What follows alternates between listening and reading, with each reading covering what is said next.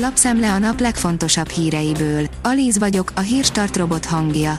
Ma szeptember 29-e, Mihály névnapja van. A 24.hu oldalon olvasható, hogy nem sikerült a hatalomátvétel, kivonult a Fidesz. Megnyírbálták volna a polgármester jogköreit és leváltották volna az alpolgármestert, de ez egyelőre nem jött össze.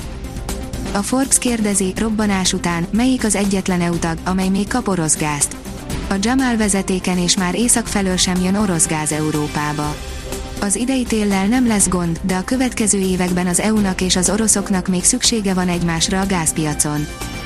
A Hír TV oldalon olvasható, hogy északi áramlat Zaharova, az incidens amerikai ellenőrzés alatt álló területen történt.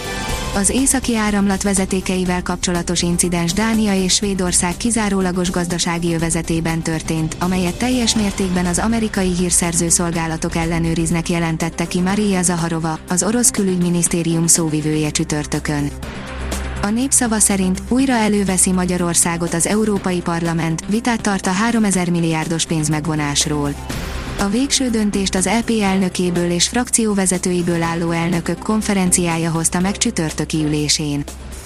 Oroszország nagy lépést tesz a menekülő hadkötelesek megállítására. A fenyegetésekkel megállíthatatlannak bizonyult a folyamat, már több mint százezer ember hagyta el ebben az irányban Oroszországot, írja az Infostart. Egy ciklusra volt elég Bolsonaro lendülete. Jair Bolsonaro brazil elnök egyszer azt mondta, hogy csak Isten távolíthatja előtt a hatalomból. Nos, a közvéleménykutatások szerint jelenleg nagyon úgy fest a dolog, hogy a vasárnapi elnökválasztáson csodára lenne szüksége ahhoz, hogy megtartsa pozícióját, írja a kitekintő. Egyáltalán nem biztos, hogy az oroszok vagy az ukránok rongálták meg az északi áramlatot, írja a növekedés. Bár a legbizarabb forgatókönyveket láthattuk már Moszkvától az elmúlt hónapokban, az északi áramlat megrongálása mégsem állhatott érdekükben, az ukrán titkosszolgálat pedig nem alkalmas egy ilyen akcióra. Valószínűleg még 2024-ben is háború lesz hangzott el a Corvinus Egyetem kerekasztal beszélgetésén. Gázszámlák, jó hírt kaptak a nyugdíjasok, írja a startlapvásárlás. Szombattól emelkedik a gáz lakossági piaci ára, nem lesz vasárnapi boltzár, hosszabb lesz a téli szünet az iskolákban, egyre többe kerül a pályázóknak a napelem. A legfontosabb rezsi hírek. Európa szerte leállhatnak a mobilhálózatok, már készül a vészforgatókönyv. Egykor elképzelhetetlen volt, hogy a mobiltelefonok télen Európa szerte elsötétülhetnek, ha az áramkimaradások vagy az energiaadagolás miatt a mobilhálózatok egy része kiesik a régióban. Most azonban már egyre több európai országban készülnek a leállásokra, áll a napi.hu cikkében. Nyerőpáros, Young G párja nem bírta tovább, feladta a játékot. A nyerőpáros szerda esti adásában a játékosoknak komoly próbatétellel kellett szembenézniük, írja a Noise. Az F1-es szingapúri nagy díj TV közvetítései.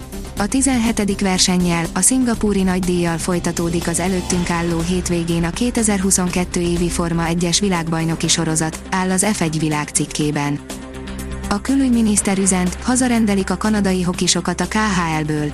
Kanada arra hívta fel az orosz bázisú kontinentális jégkorong liga klub csapataiban játszó hokisait, hogy hagyják el Oroszországot és Fehér Oroszországot, áll az Eurosport cikkében. A rangadó oldalon olvasható, hogy Gulácsi a Lipcse problémáiról beszélt. A csapatkapitánya válogatott szünet után a közelgő őrült menet előtt nyilatkozott. A kiderül szerint csapadékos idővel búcsúzik a szeptember. Továbbra is több hullámban nedves levegő áramlik a Kárpát-medence térségébe. Többfelé kell ismétlődő esőre, záporra, helyenként pedig zivatar kialakulására számítani. A Hírstart friss lapszemléjét hallotta. Ha még több hírt szeretne hallani, kérjük, látogassa meg a podcast.hírstart.hu oldalunkat, vagy keressen minket a Spotify csatornánkon, ahol kérjük, értékelje csatornánkat 5 csillagra.